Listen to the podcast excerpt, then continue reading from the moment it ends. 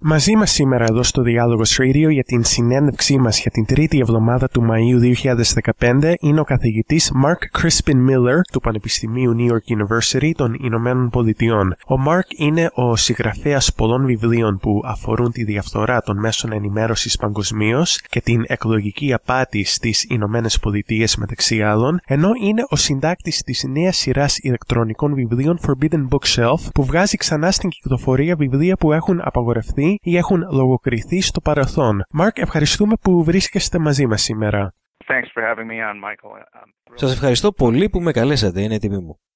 Για να ξεκινήσουμε, έχετε γράψει πολλά για τα μέσα ενημέρωσης και για θέματα που αφορούν τη λογοκρισία και την ελευθεροτυπία παγκοσμίως. Σε παγκόσμιο επίπεδο, με ποιο τρόπο προωθούν τα μέσα ενημέρωσης τα νεοφιλελεύθερα πολιτικά δόγματα και την οικονομική λιτότητα και ποιες είναι οι επιπτώσεις αυτών των πολιτικών για την ελευθερία του τύπου; Well, those two questions are closely related, obviously. I would say that the corporate media... Αυτά τα δύο ερωτήματα σχετίζονται άμεσα, όπως καταλαβαίνετε.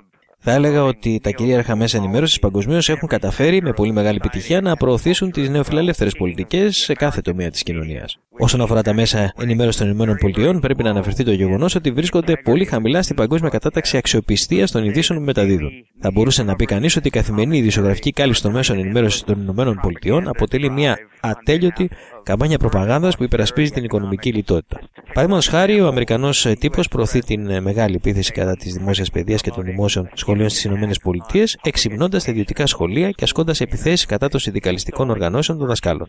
Χωρίς να μπαίνω σε περισσότερη λεπτομέρεια για αυτό το θέμα, θα πω ότι ο τύπος στις ΗΠΑ ανήκει στην πλουτοκρατία, στους πλουσιότερους 1% και αυτό έχει μεγάλες επιπτώσεις για την ελευθερία του τύπου και επίσης για την ελευθερία έκφρασης γενικότερα. Θα μπορούσαμε να μιλήσουμε για ώρες για αυτό το θέμα και πιστεύω ότι θα ενδιέφερε πολύ τους ακροατές σας.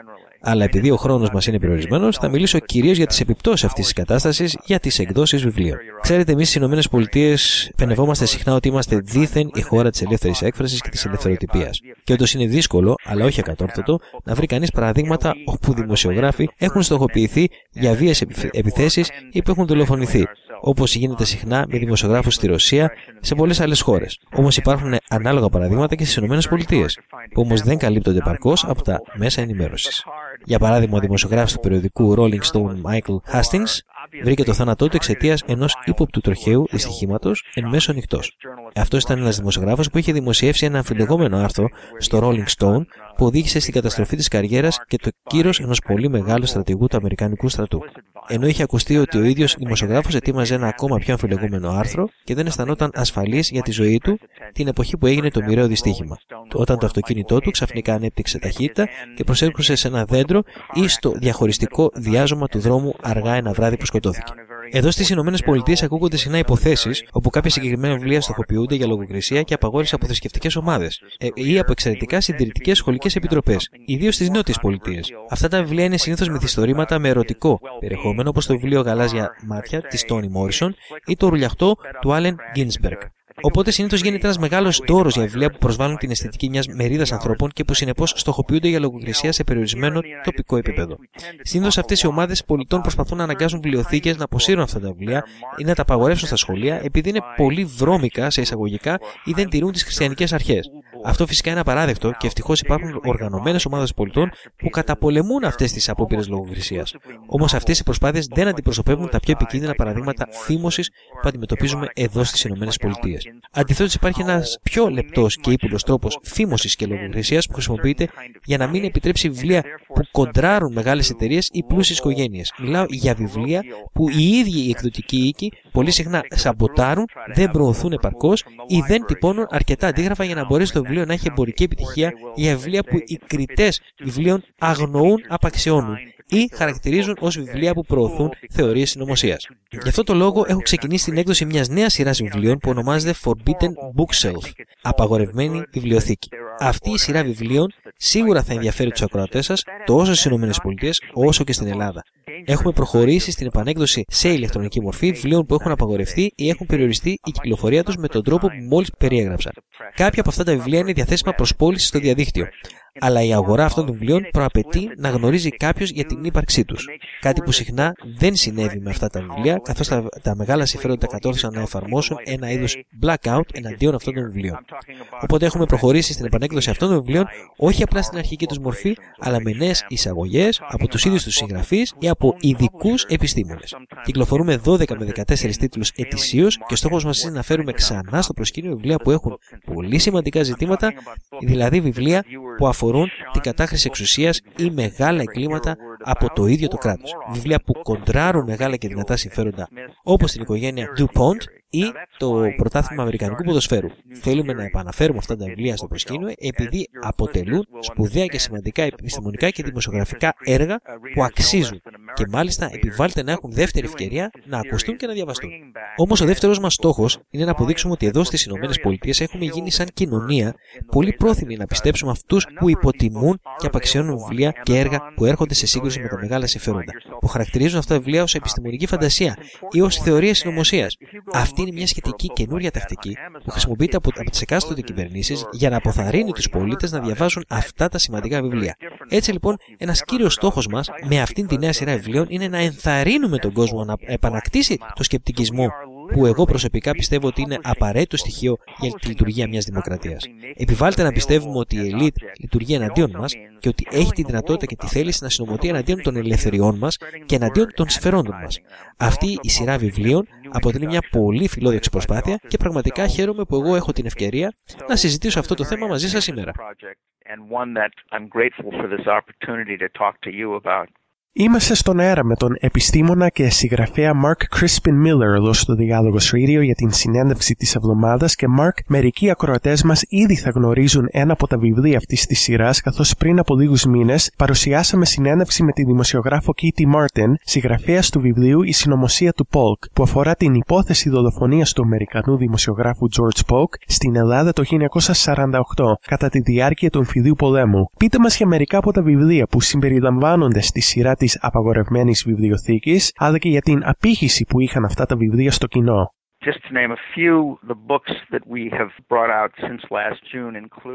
Μεταξύ άλλων έχουμε κυκλοφορήσει τον τελευταίο χρόνο βιβλία όπως το «Θανατηφόρες απάτες», τα 25 χρόνια μου στη CIA, από τον Ralph McGeehee, αυτό το βιβλίο κυκλοφόρησε για πρώτη φορά στις αρχές δεκαετίας του 80 και παρουσιάζει με πολύ επιβλητικό τρόπο τις εμπειρίες του ως πράκτορα στη CIA, ιδίως στην Νοτιοανατολική Ασία, και τη διαπίστωση αυτού ότι η CIA και κατ' επέκταση το Αμερικανικό κράτος δεν ενδιαφερόταν να μάθει πληροφορίες που αντίκρουσαν στους πολιτικούς στόχους τους, ήθελαν να ακούν και να πιστέψουν μόνο πληροφορίες που επιβεβαίωναν την πολιτική τους. Και διαπίστωσε έτσι τότε, όσον αφορά τον πόλεμο του Βιετνάμ για παράδειγμα, ότι δεν ήθελαν να ξέρουν τίποτα που ερχόταν σε αντίθεση με τις προσπάθειες τους ήθελαν να ακούν και να πιστέψουν μόνο πληροφορίες που επιβεβαίωναν την πολιτική τους και διαπίστωσε έτσι τότε, όσον αφορά τον ε, πόλεμο του, του Βιετνάμ για παράδειγμα, ότι δεν ήθελαν να ξέρουν τίποτα που ερχόταν σε αντίθεση με τις προσπάθειές τους στο να συνεχιστεί ο πόλεμος. Ο συγγραφέας του εν λόγω βιβλίου αντιμετώπισε μεγάλες δυσκολίες στην έκδοση αυτού του βιβλίου, ως συνήθως, ενώ έγινε στόχος απειλών και καταδίωξη από τους πρώην συναδέλφους της CIA, που εν τέλει τον οδήγησαν να εγκαταλείψει την ε, γενέτειρά του, να μετακομίσει σε άλλη περιοχή των ΗΠΑ. Επίσης, έχουμε εκδώσει το βιβλίο με τίτλο Το σχέδιο Φίνικας του συγγραφέα Douglas Valentine. Αυτό είναι ένα κλασικό έργο από τη δεκαετία του 90 και είναι ένα από τα καλύτερα βιβλία που έχουν κυκλοφορήσει ποτέ για τον πόλεμο του Βιετνάμ, αλλά είναι επίσης ένα από τα καλύτερα βιβλία όσον αφορά την περιγραφή του για τις μυστικές δράσεις της CIA. Το σχέδιο Φίνικας ήταν ένα μυστικό σχέδιο παρακολούθησης απαγωγής, βασανισμού και δολοφονίας απλών πολιτών του Νοτιού Βιετνάμ από τη CIA και χρησιμοποιούσε κακοπιά στοιχεία του πληθυσμού για την εκτέλεση αυτού του σχεδίου. Υπολογίζεται ότι 20 με 40.000 πολίτες δολοφονήθηκαν εξαιτίας αυτού του σχεδίου. Είχε επικρατήσει ένας μεγάλος δώρο όταν πληροφορίες για την ύπαρξη αυτού του σχεδίου δημοσιεύτηκαν για πρώτη φορά, ενώ επικεφαλής του συγκεκριμένου σχεδίου ήταν ο William Golby, ο οποίος στη συνέχεια έγινε αρχηγός της CIA. Το βιβλίο του Valentine ε, βασίζεται αποκλειστικά ε, σε συνεντεύξεις που πήρε ο ίδιος από πράκτορες της CIA, που πήραν μέρος σε αυτό το σχέδιο, ενώ ο ίδιος παρουσιάζει τη νέα εισαγωγή του βιβλίου, την πολύ ενδιαφέρουσα ιστορία για το πώς κατάφερε και ήρθε σε επαφή με αυτούς τους πράκτορες. Στην εισαγωγή γράφει επίσης ότι το σχέδιο Φίνικα, εκτός από τις φρικτές επιπτώσεις του για το τοπικό πληθυσμό του Νότιου Βιετνάμ εκείνη την εποχή, είχε χρησιμοποιηθεί ως το πρότυπο για παρόμοιες επιχειρήσεις και δραστηριότητες της CIA σε άλλες χώρες παγκοσμίως. Όπου η CIA στρατολογούσε κάποια στοιχεία για να εκφοβήσουν τους πολιτικούς, αντιπάλους και όλες τις πρωτοβουλίες αντίστασης. Και ισχυρίζεται ότι ο Valentine ότι ότι όλα τα βασικά στοιχεία αυτού του σχεδίου, δηλαδή χρήση νέων τεχνολογιών για την παρακολούθηση του πληθυσμού, η λειτουργία μυστικών στατικών δικαστηρίων, η συνοπτική και μυστική απόδοση δικαιοσύνης, πλέον εφαρμόζεται και στο εσωτερικό των ΗΠΑ με αφορμή το λεγόμενο πόλεμο κατά της τρομοκρατίας. Προτείνω αυτό το βιβλίο σε όλους όσους έχουν ανησυχίες για την επιβίωση της δημοκρατίας οπουδήποτε στον κόσμο. Επίσης, έχουμε επανεκδώσει το βιβλίο με την υπογραφή Υποστροφή του Christopher Simpson, ο οποίος είναι καθηγητής ιστορίας στο Πανεπιστήμιο American University. Αυτό το βιβλίο αφορά τον τρόπο με τον οποίο η CIA επιστράτευσε πρώην φασίστες και ναζί κατά της διάρκειας του ψυχρού πολέμου και οι επιπτώσεις αυτής της πρακτικής για την εσωτερική και εξωτερική πολιτική των ΗΠΑ. Έχουν κυκλοφορήσει άλλα βιβλία για το ίδιο θέμα από τότε που κυκλοφόρησε για πρώτη φορά η υποστροφή, αλλά πιστεύω ότι αυτό το βιβλίο είναι το καλύτερο από όλα. Και νομίζω ότι μια ένδειξη για το πόσο καλό ήταν το βιβλίο είναι το γεγονός ότι στοχοποιήθηκε για μια εξαιρετική αρνητική κριτική του από την εφημερίδα New York Times. Αυτό ε, βέβαια ισχύει για πολλά από τα βιβλία της σειράς μας και στη συγκεκριμένη περίπτωση ο Σίμψον δεν μπορούσε να βρει εκδοτικό οίκο στις ΗΠΑ που ήταν πρόθυμο να κυκλοφορήσει αυτό το βιβλίο και αναγκάστηκε να το κυκλοφορήσει στην Αγγλία. Ενώ η αρνητική κριτική που δέχτηκε από τους Times προήλθε από έναν δημοσιογράφο, του οποίου ο πατέρας ήταν φίλος των φασιστών κατά τη διάρκεια του Δεύτερου Παγκοσμίου Πολέμου παρόλο που όπως καταλαβαίνετε αυτό το γεγονός δεν αναφέρθηκε στην κριτική.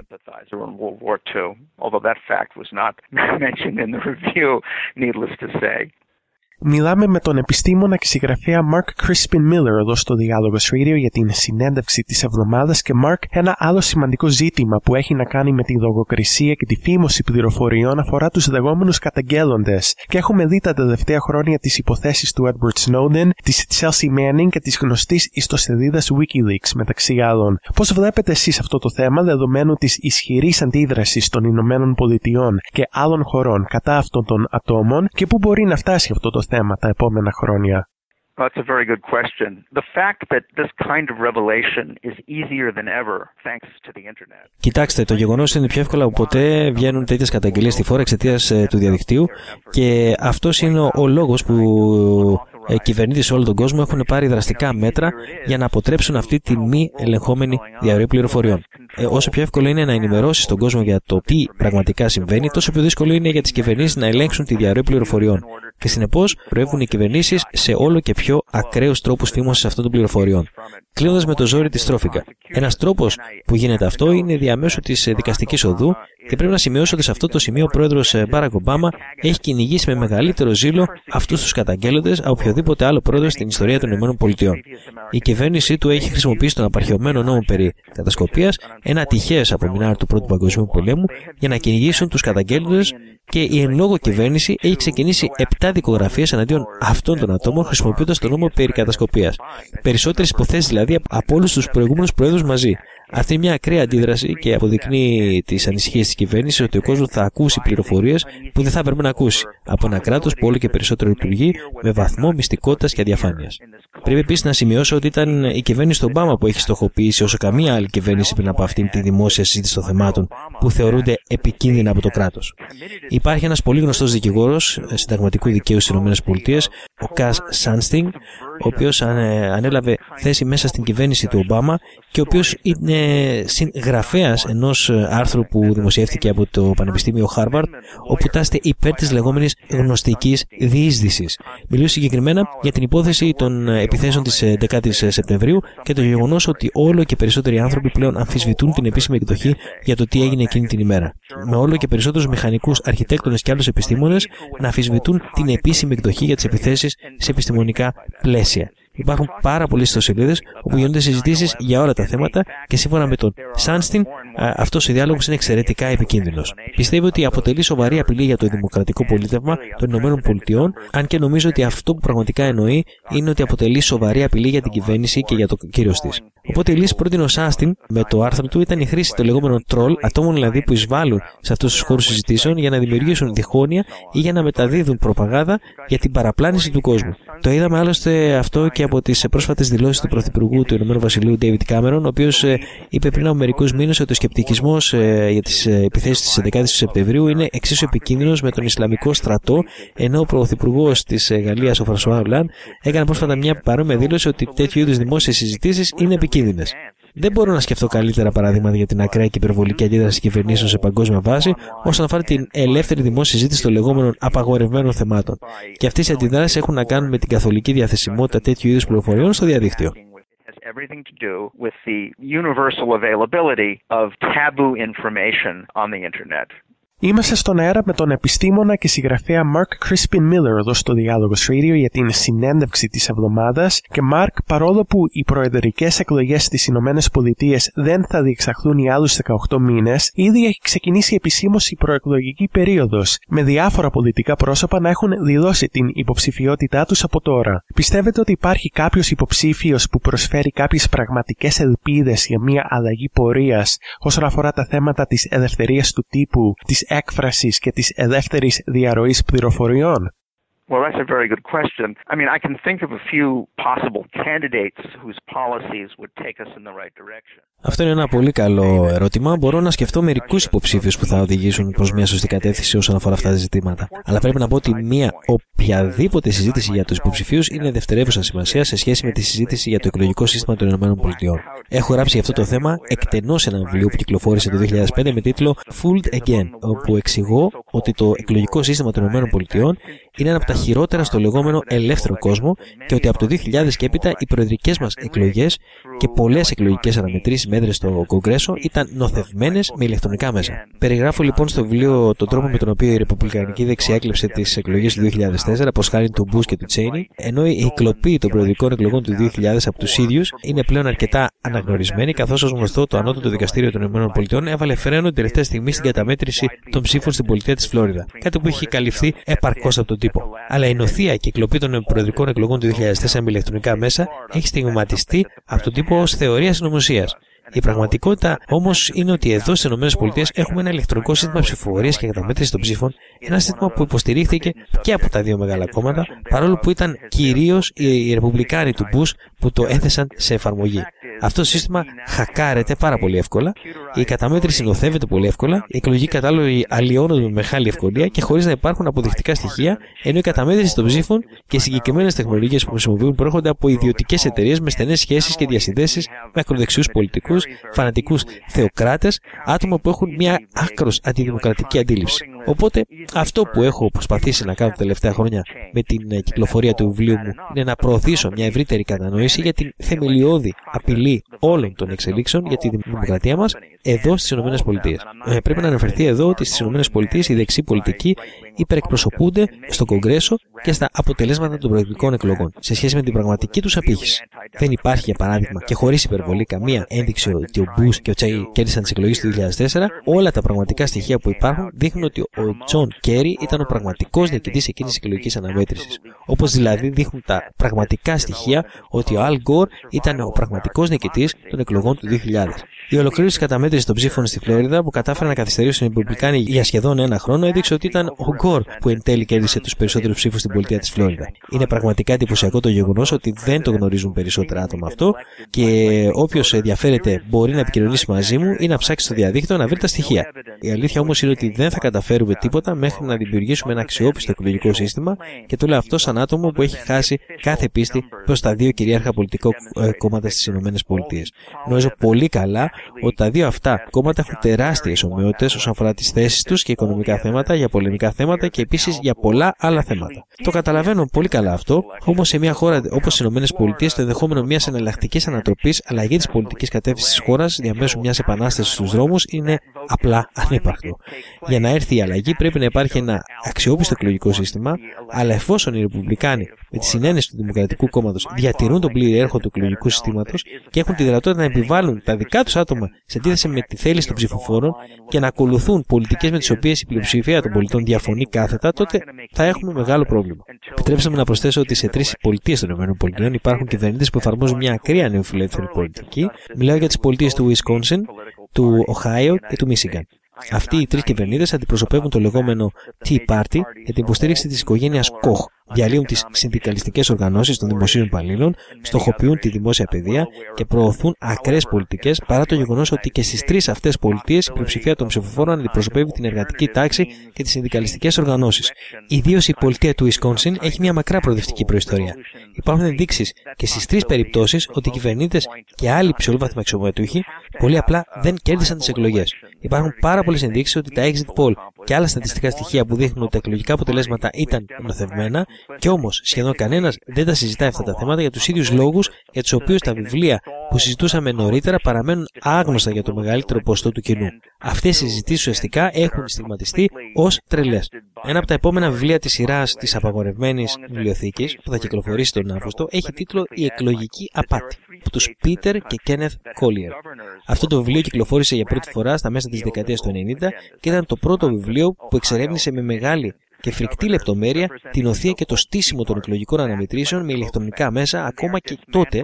Μάλιστα, οι συγγραφείς αυτού του βιβλίου αναγκάστηκαν να κυκλοφορήσουν μόνοι τους το βιβλίο, καθώς κανένας εκδοτικός οίκος δεν το δεχόταν, παρόλο που ήταν εξαιρετικά καλογραμμένο και καλά τεκμηριωμένο.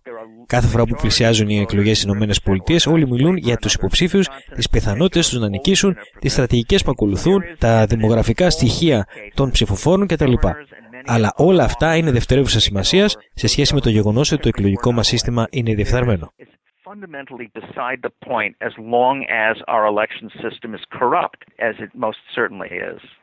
Μιλάμε με τον επιστήμονα και συγγραφέα Mark Crispin Miller εδώ στο Διάλογος Radio για την συνέντευξη της εβδομάδας και Mark αναφορικά με την καταπολέμηση αυτού του διαφθαρμένου συστήματος και αυτές τις περιπτώσεις εκλογικής απάτης, ποιο ρόλο πιστεύετε ότι μπορούν να παίξουν τα λαϊκά κινήματα για να αποφέρουν την αλλαγή τόσο στις Ηνωμένες Πολιτείες όσο και στην Ευρώπη και αλλού; Παραδείγματος χάρη είχαμε εκλογές στην Ελλάδα πριν από λίγους μήνες και κέρδισε μια καινούρια κυβέρνηση που είχε υποσχεθεί ελπίδα και αλλαγή στους ψηφοφόρους αλλά που τώρα έχει κάνει πίσω σε πολλές από τις βασικές προεκλογικές της δεσμεύσεις. Τι θα μπορούσαν να κάνουν τα κινήματα πολιτών κατά τη γνώμη σας για να αποδώσουν ευθύνες στους πολιτικούς τους και στο ευρύτερο πολιτικό σύστημα; That's a very good question.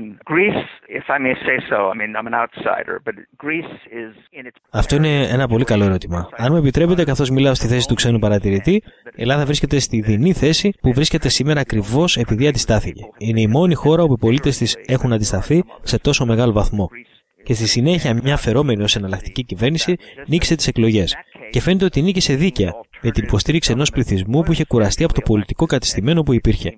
Κι όμως αυτό που βλέπουμε τώρα είναι το πισωγύρισμα αυτής της κυβέρνησης. Παρόμοια πράγματα έχουν συμβεί σε όλη την Ευρώπη, όπου τα αναφερόμενα σοσιαλιστικά κόμματα από τη δεκαετία του 70 και έπειτα έχουν προδώσει τους ψηφοφόρους τους. Έχει συμβεί στη Γαλλία, στη Βρετανία, στη Γερμανία και αλλού. Και έχει συμβεί με την άμεση βοήθεια των ΗΠΑ και των μυστικών υπηρεσιών της.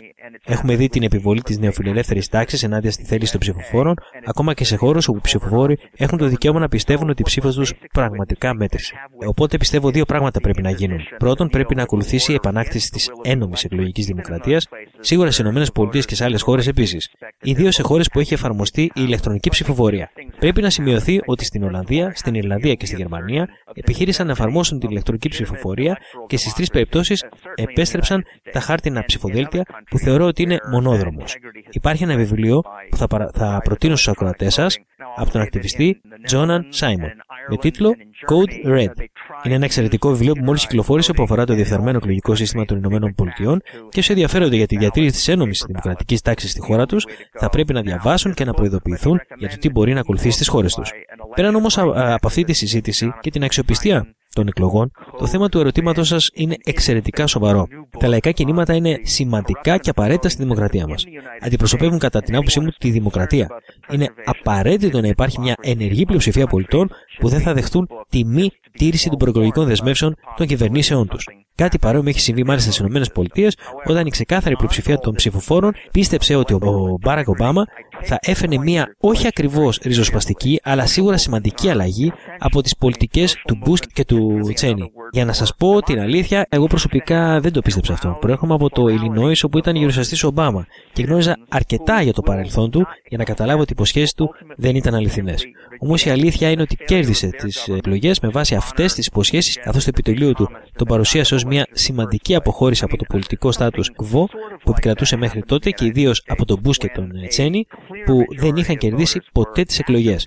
Και όμως, ε, παρόλα αυτά, έχουμε δει την κυβέρνηση του Ομπάμα να έχει ξεπεράσει την κυβέρνηση του Μπούς και του Τσένι όσον αφορά όλες τις χειρότερες πολιτικές και πρακτικές που ακολούθησε που οδήγησαν τους ψηφοφόρους να αναζητούν μια εναλλακτική επιλογή. Πραγματικά πιστεύω ότι πρέπει να υπάρξει ένα ευρύτερο και εντονότερο λαϊκό κίνημα στις ΗΠΑ για να αλλάξει το εκλογικό σύστημα και να λειτουργήσει εναντίον όλων αυτών των μεγάλων συμφερόντων που μας οδηγούν σε μια οικονομική ανισότητα και σε έναν τρόπο επιβίωσης που θυμίζει τη φουλοπαρικία ε, για την πλειοψηφία των Αμερικανών. Πιστεύω επίσης ότι αυτό πρέπει να συμβεί με τα λαϊκά κινήματα και των άλλων χωρών, πρέπει να συνεχίσουν να εντείνουν τις προσπάθειές τους και να συνεργαστούν και να δημιουργήσουν ένα πραγματικά παγκόσμιο κίνημα. Το πιστεύω αυτό πραγματικά και πιστεύω ότι είναι εξαιρετικά μεγάλη σημασία.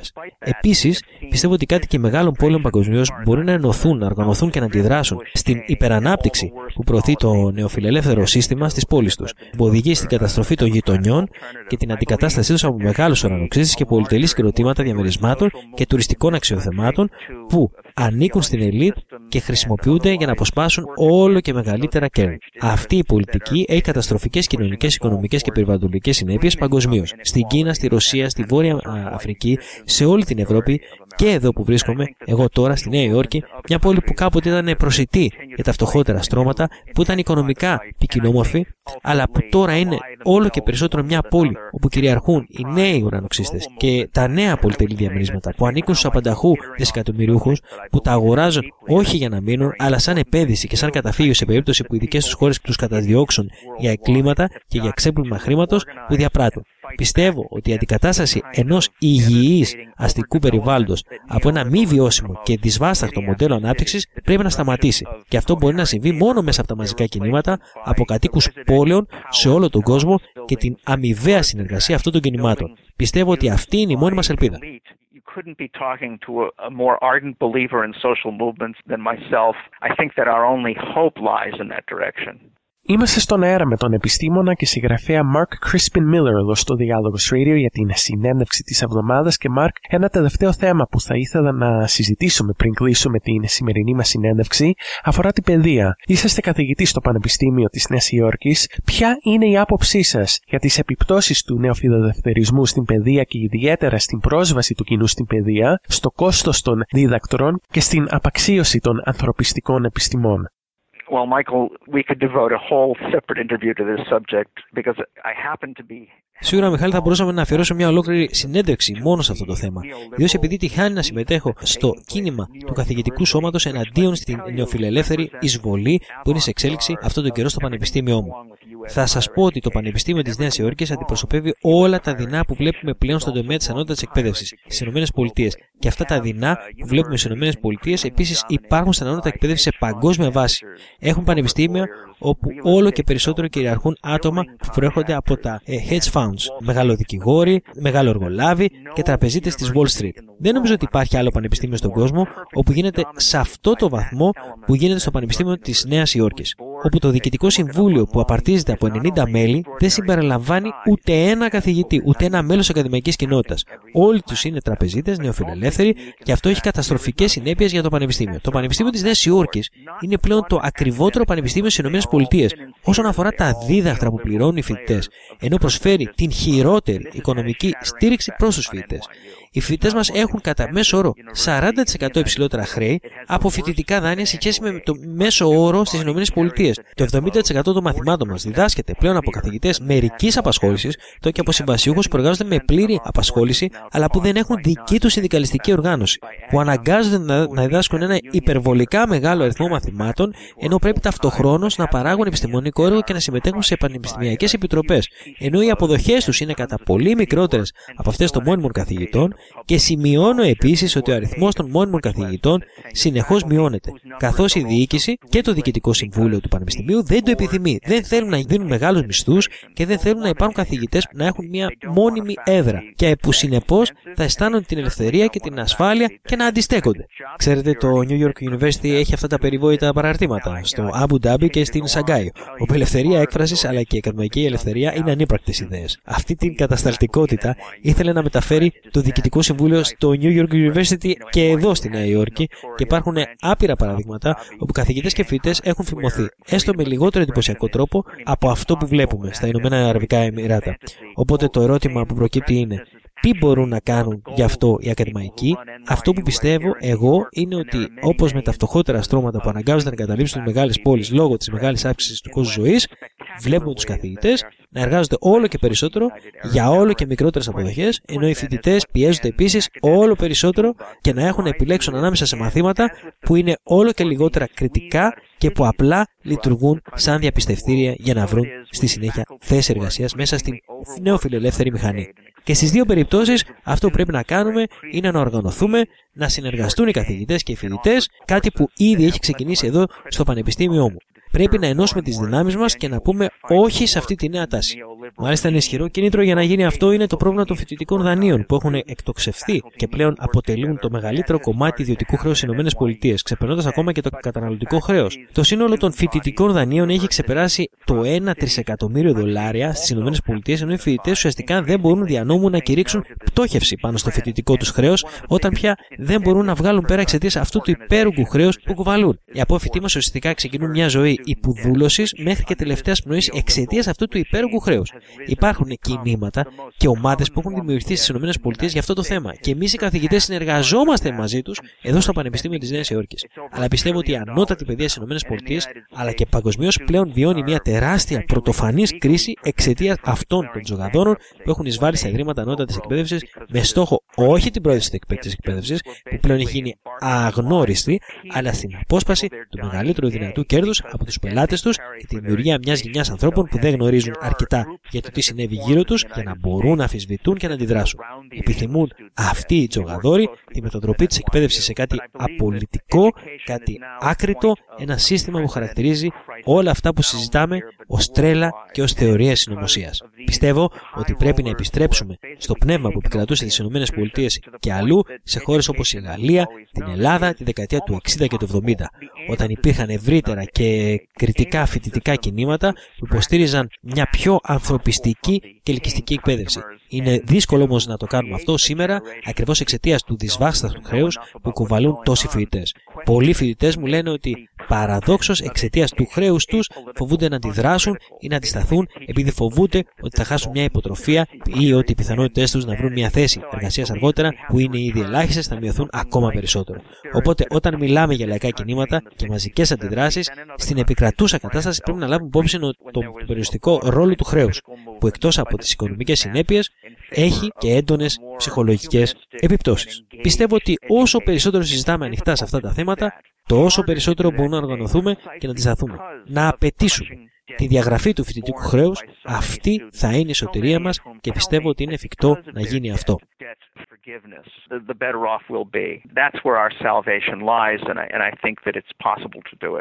Κλείνοντας, πού μπορούν οι ακροατές μας να μάθουν περισσότερες πληροφορίες για εσάς και για το συγγραφικό σας έργο; Well, my own website is called News from Underground, and it is at Mark Crispin Miller, all one word. Η δική μου στο σελίδα ονομάζεται News from Underground, που βρίσκεται στο markcrispinmiller.com. Τα βιβλία μου βρίσκονται στο Amazon και αλλού ενώ η ιστοσελίδα μου αποτελεί μια προσπάθεια που παρουσιάζω ενδιαφέροντα θέματα από όλο τον κόσμο που δεν έχουν καλυφθεί επαρκώς από τα κυρίαρχα μέσα ενημέρωσης και επίσης πρέπει να τονίσω από τα φερόμενα ως αριστερά μέσα ενημέρωσης. Από τότε που ξεκίνησα εγώ να προωθώ αυτά τα, τα σημαντικά έργα που αξίζουν να ακουστούν και που έχουν εφημωθεί στο παρελθόν, έχω παρατηρήσει ότι πολλοί δίθεν σύμμαχοί μου από την αριστερά φοβούνται να συζητήσουν αυτά τα θέματα. Πιστεύω ότι το θέμα της ελευθερίας της έκφρασης ξεπερνάει την πολιτική ταξινόμηση. Καθώς πιστεύω ότι πολλά από τα αριστερά μέσα ενημέρωσης και πολλά από τα άτομα της αριστεράς πλέον ελέγχονται κατά κάποιο τρόπο. Πολλές φορές από, από τους χρηματοδότες τους, καθώς παίρνουν χρηματοδότηση από συγκεκριμένα ιδρύματα που δεν επιθυμούν την ανοιχτή συζήτηση συγκεκριμένων θεμάτων. Οπότε θεωρώ ότι είμαι κάπως πιο ριζοσπαστικός όσον αφορά τις αντιλήψεις μου και για το ότι είναι επικριτικά θέματα προς συζήτηση και μάλιστα ποια θέματα επιβάλλονται να συζητήσουμε ανοιχτά. Και θεωρώ ότι εγώ ανήκω πλέον σε μια ομάδα ανθρώπων που δεν ανήκει ξεκάθαρα ούτε στην αριστερά ούτε στη δεξιά. Απλά αυτό που πιστεύω είναι στην αποκατάσταση της πολιτικής δημοκρατίας και την ανακάλυψη της οικονομικής δημοκρατίας. Αλλιώς, για να είμαι απόλυτα ειλικρινής, πιστεύω ότι ο πλανήτης μας είναι καταδικασμένος, ότι υπάρχουν περιβαλλοντολογικές συνέπειες των πολιτικών που ακολουθούν που εν τέλει θα είναι καθοριστικές. Οπότε πιστεύω ότι οι λογικοί άνθρωποι δεν έχουν άλλη επιλογή παρά να συμμετέχουν και αυτές τις προσπάθειες αυτές. Δεν είναι απλά μια ταξική πάλι, είναι και αυτό. Αλλά είναι επίσης μια μάχη για την επιβίωση της ανθρωπότητας. Οπότε θα χαρώ πολύ να μιλήσω με οποιοδήποτε άτομο που θέλει να συζητήσει περαιτέρω τα θέματα για τα οποία μιλήσαμε σήμερα ή που έχει να προτείνει κάποιο βιβλίο που μπορεί να αναδημοσιευθεί μέσω της σειράς της λεγόμενης απαγορευμένης βιβλιοθήκης.